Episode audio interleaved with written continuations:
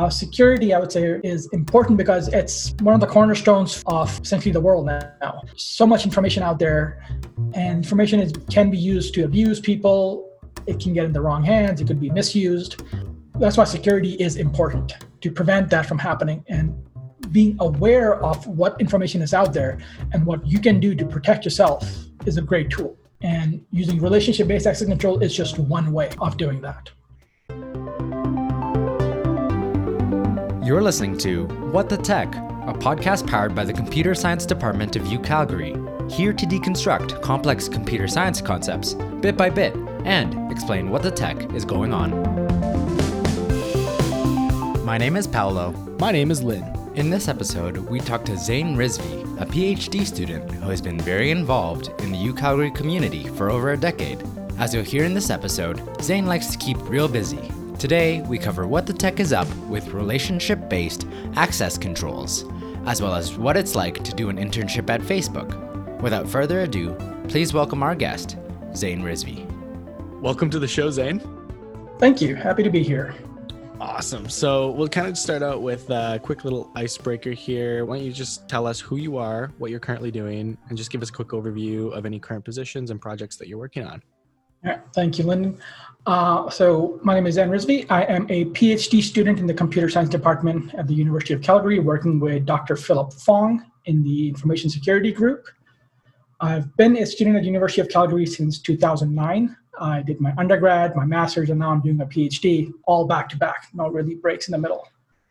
Um, luckily, I am near the end of my PhD, so I do have my defense in about two and a half weeks uh, since from today.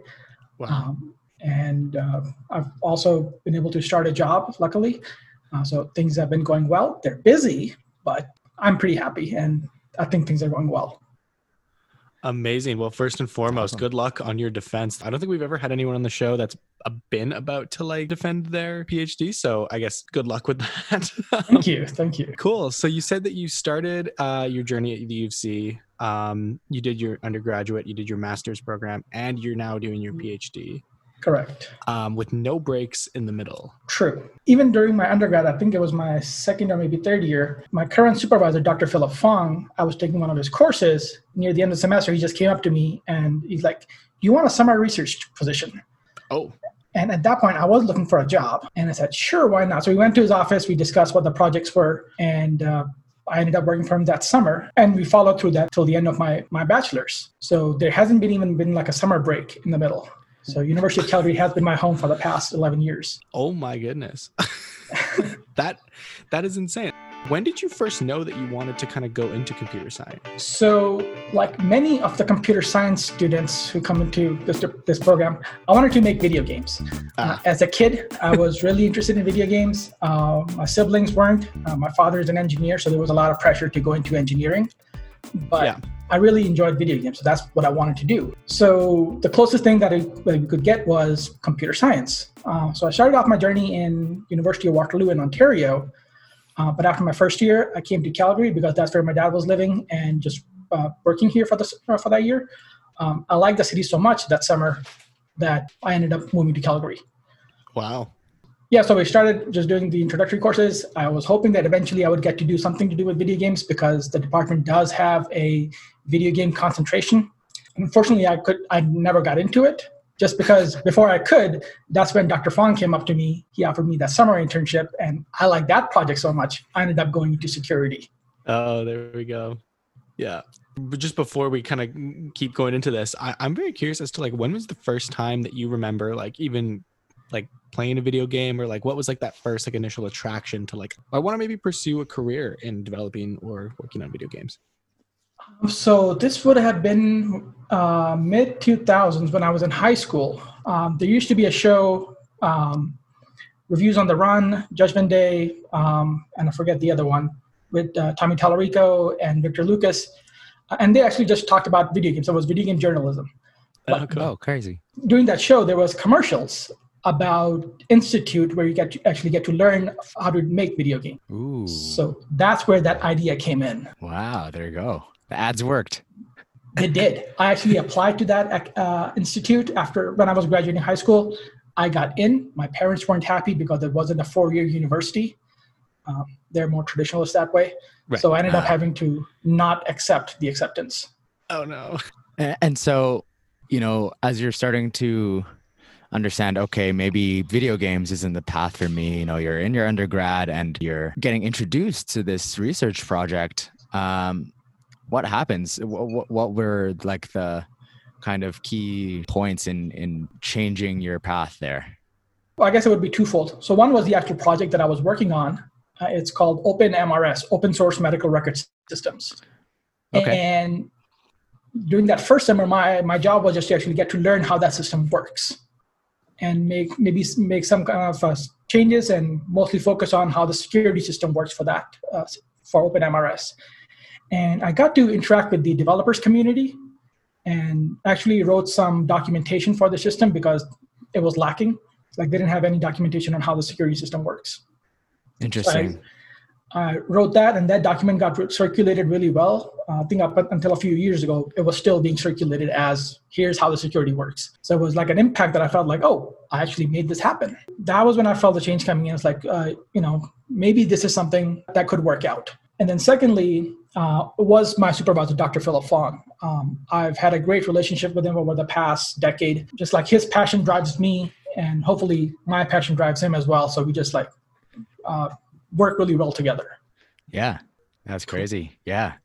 So, I guess going into more specifically on your research here, you said your research really focuses on relationship based access control. Um, what does that mean? Okay, I'll I'll do my best. It gets a bit theoretical. The example that we like to talk about is uh, in a hospital example, where the industry standard is you specify people's jobs by their oh people's role by their job. You know, we have some people who are doctors, some people who are nurses, administrative staff, janitorial staff, and based on their job description or job title, they have certain abil- things that they can do, right? So a doctor can take a look at a patient's record just by being the virtue of a doctor. Now, this can get into some issues, and there have been some real life cases as well where just because you're a doctor, you shouldn't be able to look into random patients' records. Um, Yep. And the example comes in like you know in America, celebrities have their they come into the hospital. We have either have some like students or some other doctor who are just curious as to why this person came in, and they just look up their record. Um, they shouldn't be doing that. Uh, the hospital gets sued, people's careers get ruined, um, Mhm. and just bad stuff follows. Um, Right. It gets caught, but it gets caught afterwards. right. Doesn't prevent it from happening. So here we use the keyword relationships. because you have a relationship with your doctor, and you use that you use those relationships to make decisions. So if I have a relationship with my doctor, they can look at my record. If I mm-hmm. don't have a relationship with some other doctor, they have no reason to look at my record and they shouldn't be doing so. And so is this this is the is is this is the research that you will be defending in the next two weeks? This Or- was my master's research. Oh, I see. I see. This is your master's research. Okay. Uh, so moving on to the PhD, we kind of went with the same theme of research, but we made it more abstract. Oh, okay. Um, so here we are focusing on one, in my master, we were focusing on one application, OpenMRS. Right. But in PhD, well, we're just looking at general applications, but what's going down is databases. That's where all this information is stored. hmm Um, but the the one interesting thing is like there's different types of databases. You have like the relational databases, which are traditional, where you have like rows and columns and tables. That's where everything's stored, um, and they're very strict. They have schemas that specifies what e- what each row or each entry, what data does need to have. Mhm. Um, but then there's other ones like MongoDB, which is a document-based database, uh, Neo4j graph-based database. Um, they don't behave the same way. Interesting. Um, so the things you can do with MySQL or a relational database is not the same thing you, you can do with MongoDB, Right. and it's not the same thing you can do with Neo4j. I'm talking in, in security-wise, uh, policies, a way to protect the resource. Uh, so what ha- ends up happening is everybody just starts creating security systems for these databases specifically. So here's a data, here's a security model that works with MongoDB.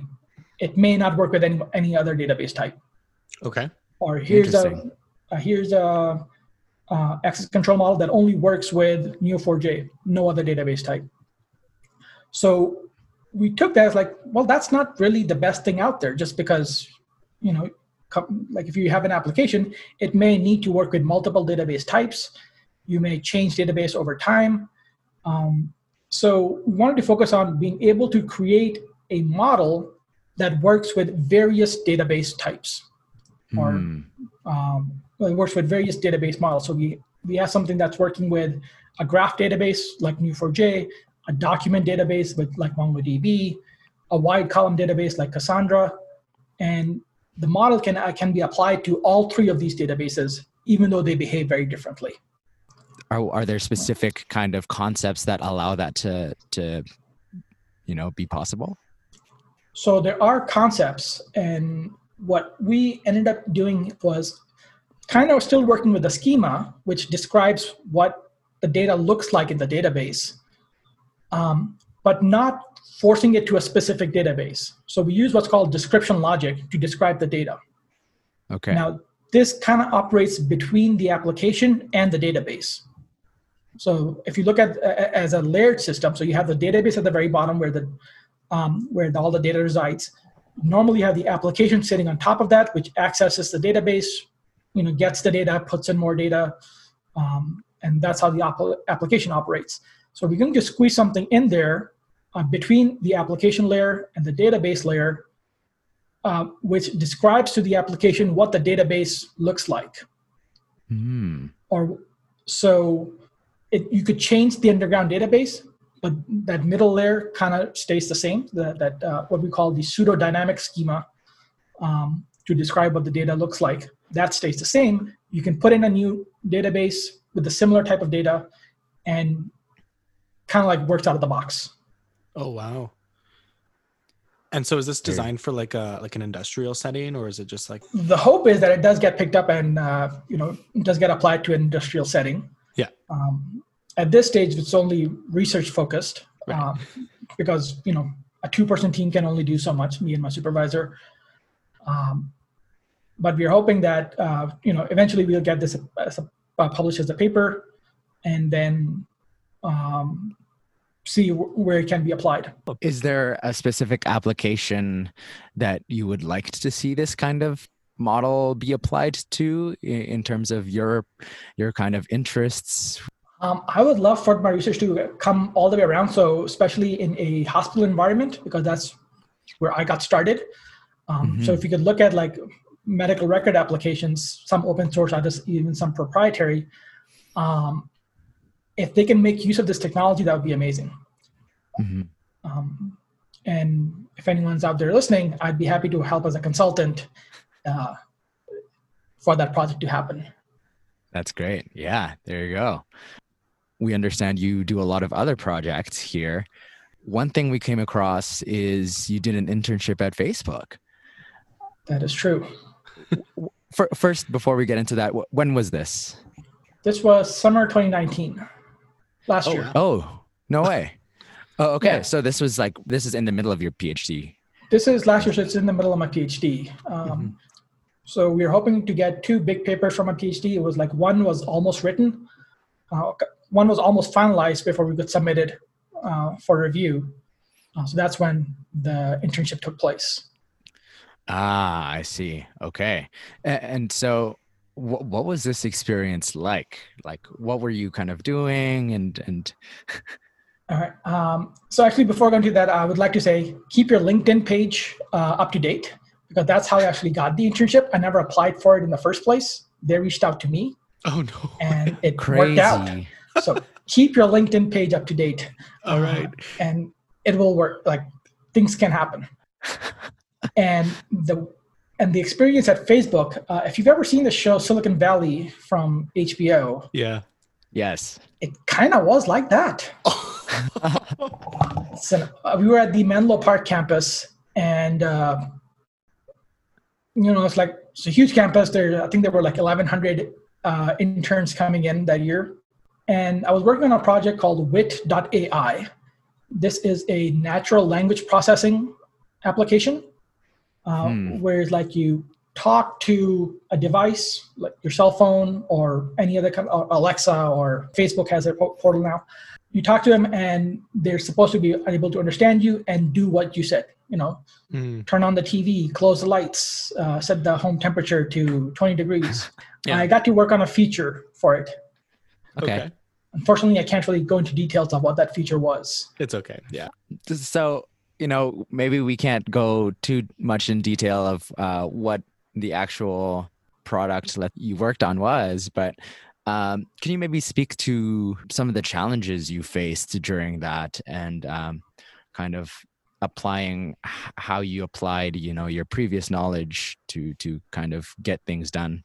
It, it was it was a it was a 12 week internship and it was really fast paced. So that was one of my bigger challenges there. Mm-hmm. Um, there was a project, there was a timeline for that specific project and like, from my experience it was a bit too fast paced especially because i hadn't had any industry experience in the past mm. um, and there was a lot of learning going on like we were learning like a new language i think i ended up having to learn like three different programming languages um, just to get that project running wow um, and i would like wake up in the morning go to campus do my work come back home maybe take a short dinner break and then just continue working uh, into Crazy. like up until midnight. Um, so there was a lot of learning because obviously, like you know, the project already exists. So there's already so much code there, and you're supposed to make modifications. So you have to learn, okay, what's going on in there, and how do I make changes without breaking everything. Mm-hmm. mm-hmm. And I have to learn how everything else works so that I can actually integrate my changes into working with other parts of the system. Mm-hmm. So that was the difficult part. Um, luckily, I was able to use my experience from OpenMRS, just coming back to that old research, yeah. where I had done exactly that. My supervisor gave me uh, a whole open source system. It's like study it and see how it operates. Um, and I did that. So I was able to leverage that past experience into learning how this works. Mm-hmm. Not that it was easy but at least I, I knew like how to look for things, how to read other people's code, and um, how to just follow through how things happen. Right. Yeah. That's great because it, it seems to speak to the value, you know, of doing your master's uh, in in uh, computer science. You know, a lot, I feel like there's quite a bit of people out here who think maybe an undergrad might be enough and maybe it is in some cases but then you know for you you you get this experience um, where you know you do your masters and then facebook reaches out to you. Yeah but thank you. Um, and, and like like you said like you know a grad school is not for everybody. Um, mm. i mean like people some people don't like to do research or other independent research and that's perfectly fine um, mm and that I'm pretty sure like uh, I've had former students of mine as where I was a TA who did their undergrad. Now they're in industry and they're making more than I am because they're in industry. I'm still in grad school, kind of. Yeah. Um, yeah. So you know, it's not always just about money, but it is an important factor. Yeah. Of course. And um, it and you can get similar experiences. Like you can learn how other people code or like reading through other people's code uh, in industry, but I, I guess I was lucky enough to be able to get that through uh, grad school, or rather, even during a summer internship, where it was expected of me that I don't have this skill and I'm actually developing this skill. So mm-hmm. there was a lot less pressure on me to be able to get yeah. it done right away and perfectly. Yeah. yeah. That makes sense. Yeah. In your reflection over the whole Facebook experience, um, what do you think the major things you learned were um, you know you, you talked about you know you you had to learn specific languages and and you know had to adapt to that environment um, was that kind of like the major piece of of your learning experience there uh, it may disappoint you no uh, my major piece was work-life balance Oh, nice. Ah. Because as I mentioned, like I was pretty much working throughout the whole day. Go to work, go to campus in the morning, come home, have a dinner break, and then just continue working up until midnight. And that's not healthy for a person to do. Uh, even though you're enjoying what you do, uh, you're very passionate about it, it just keeps draining you. I discussed with my supervisor there numerous times, like how do you maintain work-life balance? Mm. And you just you have to take care of yourself you have to like know when is enough Mhm. and uh, you know you don't have to be doing 110% the whole day Yeah. Yeah. so, Yeah. that, Totally. so that was my big lesson of, at the end of the whole term I'm I'm just curious here, given everything you've said about that, would you go back? the team I was working with was amazing. Working with those people, definitely, I would love to go back. But luckily, uh, I was able to get a job here in Calgary with Newly, which is focusing more on the security side, which is actually has to do with my research. And I'm happy to be here. As I mentioned again earlier in the interview, I like Calgary so much. I still do. And mm, like one of my top priorities was like, if I can stay in Calgary, I would love that. So I'm happy That's to be here, but uh, I'm not sure how to weigh them against each other. If that was an opportunity, I would have been happy with it as well. Going Yeah. back to Facebook. Awesome. So, you know, internship at Facebook.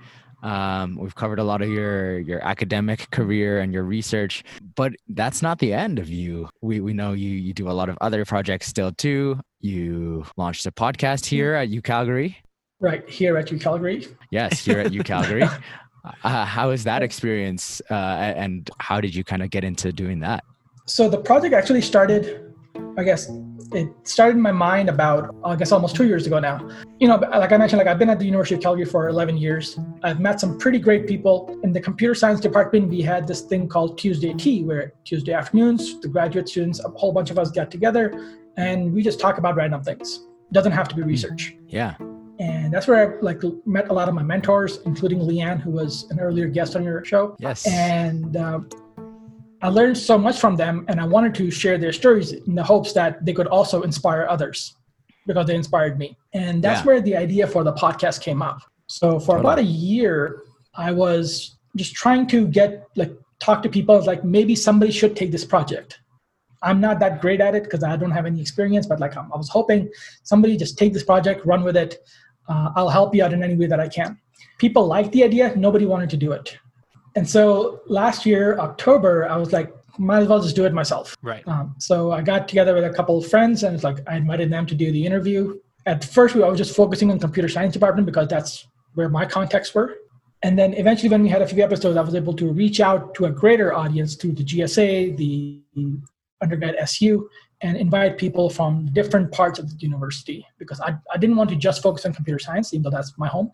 Um, I wanted to highlight the whole university Right. And Yeah. um, and it's been pretty good so far. I'm hoping to look for someone else to take over the podcast just because I'm graduating and I would love to have a uh, you know an active University of Calgary student host that podcast. And uh, again, I would of course. help out as in any way possible. Yeah. Right. That's awesome. And so that's the Here at U Calgary podcast project. Um, but again, still so much more that you're doing. Um, a- and you know, there's this whole list of other things. Are, are there any other major kind of ones that you want to touch? Um, Sure, I guess it's going back in time. So one of the things that I'm I am more proud of is something called the Experience Share Program. This actually started when I was starting my PhD. I, I got to be have a position of a TA called the TA in residence. Uh, now this is a usually one person, one graduate student in the department who has shown to have good teaching skills, and they get to go and help out other newer TAs because in our department, and I guess in most departments, when you're graduate students, you don't really get much of tr- teaching after training. Mhm. You get one seminar. Here are your academic. Here are your administrative responsibilities. Now go teach. Yeah. yes. And for me, that was like the first time that was terrifying. It got better over time, but I wanted to do something for the newer TAs where they can actually talk about this kind of thing and have have more of a workshop. Now I know the Taylor Institute of Teaching and Learning they also offer teaching workshops, but they're a lot more general. Like for computer science students, we're not grading essays. Uh, our labs may look a bit different than let's say accounting or chemistry or other departments. So I wanted to have more focus on computer science there. We started this workshop and we had a list of topics that we wanted to discuss, and the TAs could come in, ask questions, they could share their stories, ta- talking about uh, what problems they've encountered in the past and how they overcame those problems. And then Mhm. hopefully other people who have encountered similar problems have some idea on how to move forward from them or how to address those problems. Right. and this was supposed to be no instructor involvement, no higher level involvement. So it's I'm supposed to say anonymous. You can share your problems. It's not supposed to come back and be like, oh, you discuss, you know, the instructor is unhappy with you because you had some problems, and uh, yeah. now you're in trouble. You wanted to prevent that from happening. Yeah, yeah, yeah, totally. Luckily, uh, last year these uh, these workshops became an official part of the department. Oh, nice. So TAs actually have to attend these uh, seminars to help improve their teaching skills. That's awesome. Yeah, we, we, talked about it with Leanne a little bit too, right? Of how important it is to kind of empower your uh, teaching assistants here um, as they get started with teaching. it is, and especially like since we have so many international students there, where teaching could be a bit different. Um, yeah. Yeah. They might not know how we how things are supposed to be done here with the teaching styles. Um, yeah, no, that's of course so true. Well, that's awesome. The Experience Share program seems like uh, a very successful project on on that side. So that's awesome. And uh, one more thing here that uh, I guess on your list of all of the things that you've done here, I see you're general co-chair for Secrets in 2018 and 2019. Uh, yes. Tell us a little bit about that. Um, so Secrets is the security researchers and industry experts talks.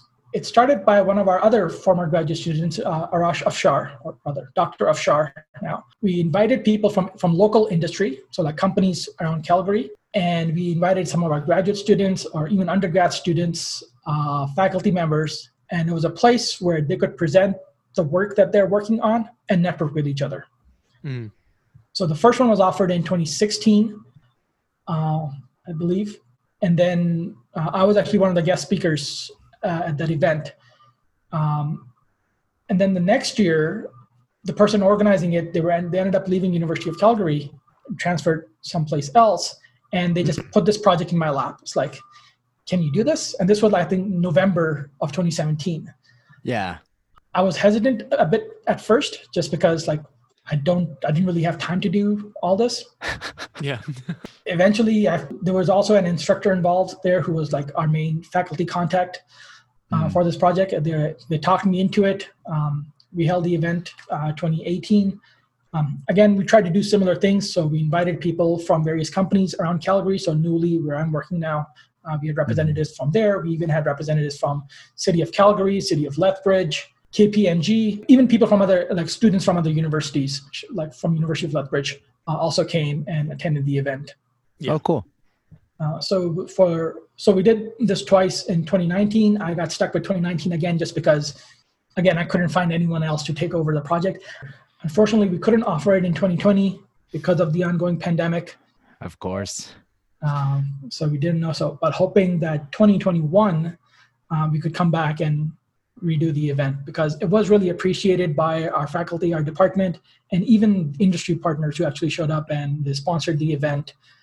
And yeah. uh, they, you know, they just get to network with people here and then lead to like joint projects between industry and university. Yeah, no, yeah. totally, totally, and just like growing that web of kind of interdepartmental, um, kind of relationships, right, is is super important. Certainly. Um, yeah. So, hey, well, we've covered so much in this. Like, obviously, your extensive, uh, amazing, kick-ass resume. Thank you. You know, you just a lot of great things that you're doing. Obviously, uh, we've talked a lot about a lot of things. Um, but is there anything else that you would like to? I know we kind of already asked you. You know, are there any other projects that you want to cover? But maybe something that's greater than a project that you're doing, something that you're maybe um, passionate about in the world. Um, you know, just share your interests. Um, so one thing that I have been really passionate about has been teaching. And as I mentioned, like, you know, when I started my master's, I had no teaching experience. I just got thrown in like, oh, here's a course, now go TA it. Um, mm. and, and I'm sorry, I'm going to brag a bit here. So over the years, I've won two departmental teaching awards for wow. TA and That's the Faculty awesome. of Science Fred A. McKinnon Teaching Award as well. That's awesome. Thank you. Uh, and it, it, I guess it's just because of my passion is what I do. Yeah, that's something that I would really love for to be able to continue forward. So one thing that I've tried doing in the past was online teaching seminars. Now this was before the pandemic actually forced the university to do all these online teaching seminars or teaching lectures. Oh, crazy! Yeah. Um, and that was because like we were in a class with about 350 some odd people. This was an introductory computer science course. The students wanted to do an exam review, but there wasn't really any time for that during the tutorials. I wanted to do something like this, but that would mean getting a room where we could fit 350 people and finding a time where 350 people could. Yeah. So that's why I ended up doing um, an online stream on Twitch. No way. yeah, it was like a. Uh, it was used to be my former gaming channel, which did not take off. Um, but I actually got to turn it into a teaching channel where people attended, and it turned out to be a really great experience, not just for me, but I think for the students as well. Because normally, when I'm when people are TAing, students are dead silent. You ask them a question, you get nothing. Now, obviously, this isn't the ex- the experience for everybody, but I've seen that happen a lot Right. could be students are nervous they just don't want to talk in front of people uh, maybe you're just too boring uh, as a ta but during that online session the chat was very lively people were asking questions and answering either each other's questions and they could do that without actually disturbing the whole session because the chat is text based Right. yeah. that was again a really good experience and i wanted to pursue that further so i was actually that for for the whole course. So i it was initially meant just to be for exam sessions. I did it for other review sessions as well just as a cap for like okay this is what we did in the past month or so. Hmm um, i continued it on the next year as well and i believe it was either this year or last year um, other like one of the instructors actually asked me like do you still have those previous videos that i could use for my students from that session it's like Yeah. sure they're available on youtube That's awesome. so that was also another fun project to do a lot of hard work goes into that but uh, fun How do, how do we find Yeah. these videos on YouTube? Because I'm kind of curious now. Um, I think my channel is called Zain R Rizvi, Z A I N R Rizvi. Um, and I can send you a link for that as well if you're interested. Yeah. we'll put in the show notes. Sure. Yeah, you um, if you're interested in that. So yeah, so there's introductory Java tutorials as well. And I was able also advertising them on the University of Calgary subreddit. Um, okay, nice. Yeah. That was kind of neat. Um, Yeah. You're going to see a lot of terrible video game clips on there. So like it's me. I don't even know how many hours of playing Borderlands 2 on there with, with a couple of friends, but it's part of the same channel. It changed over Yeah. time. That, that's awesome to see, you know, just how your passions shift, your use of technologies and, you know, the things that you have been doing before can kind of translate into useful kind of just knowledge to, to apply and as your passions do shift. Yeah, it's That's funny how that works out. Thank you. yeah yeah all right well so we've covered a lot and i guess we can go into just like the takeaways as we wrap up here if you could sum up what we talked about today how how would you I guess we could do two points because I guess like this conversation was like one more bit more technical and then we moved on to more general things. Yep. So technically, uh, security I would say is important because it's one of the cornerstones of essentially the world now. There's so much information out there, and information is can be used to abuse people. It can get in the wrong hands. It could be misused. That's why security is important to prevent that from happening and being aware of what information is out there and what you can do to protect yourself is a great tool. mm-hmm. And using relationship based access control is just one way of doing that. Now, going towards the other part, like the more general discussion, I would say love what you do, be passionate about it, put effort into it, but again, also maintain the work life balance. Mhm. Great things are possible if you do. Um, my reasoning, like being a student at University of Calgary for 11 years, I'm sorry you just keep saying that over and over again. yeah I- I'm proud of it. And it's because I love the be. university uh, so much. In my life, I've moved about 23 times. Next week is going to be 24 times. oh Wow. crazy Um, and for the past 11 years, University of Calgary has been my one constant.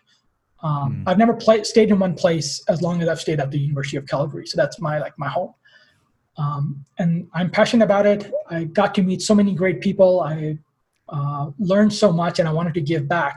So that's yeah that's what I was passionate about, and that's that's what I got to do. And I actually got to do some of these projects I actually got to see them make an impact. So that was that's been amazing. So Wow. if you love what you do and do what you love, great things are possible. And always keep that LinkedIn updated.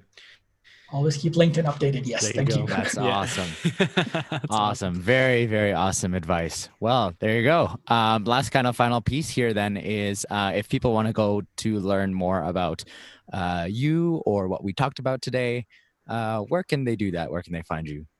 So there is the LinkedIn page, uh, Zena Yes. Rizvi. Uh, if you're associated with the University of Calgary, it's bound to show up. Uh, you can also reach me at SZR Rizvi, S-Z-R-R-I-Z-V-I at gmail.com. Uh, so there's Twitter, ZR, Zain R Rizvi, uh, the University of Calgary, the computer science department page that I have is pages.ucalgary.ca uh, forward slash tilde SZR Rizvi. And that contains all my previous projects that I've worked on. And how about Fair. the podcast? Yes, the podcast. So the podcast called Here at U Calgary. Um, so that's anchor.fm forward slash Here at U Calgary. Uh, there's Twitter uh, called at Here You Calgary. Um, and those are the best places to reach for the podcast.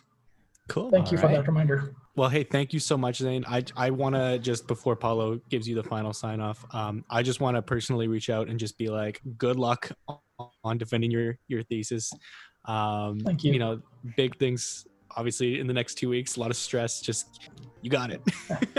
Yeah. Amazing. Thanks. Yeah. All right. Thank you again, Zain, for being on the show. Really enjoyed it. Thank you for having me. Thanks for tuning in to What the Tech, a podcast powered by the Computer Science Department of U Calgary. If you enjoyed the show, subscribe on whatever platform you're listening on. Also, follow us on Instagram at UFC underscore CPSC for more computer science content. If you have any questions or want to suggest future episode topics, you can also visit anchor.fm slash whatthetech dash u Calgary. There, you can leave us a voice message with your questions for a chance to get featured in future episodes. Thanks again for listening. Join us next week for another episode of What the Tech.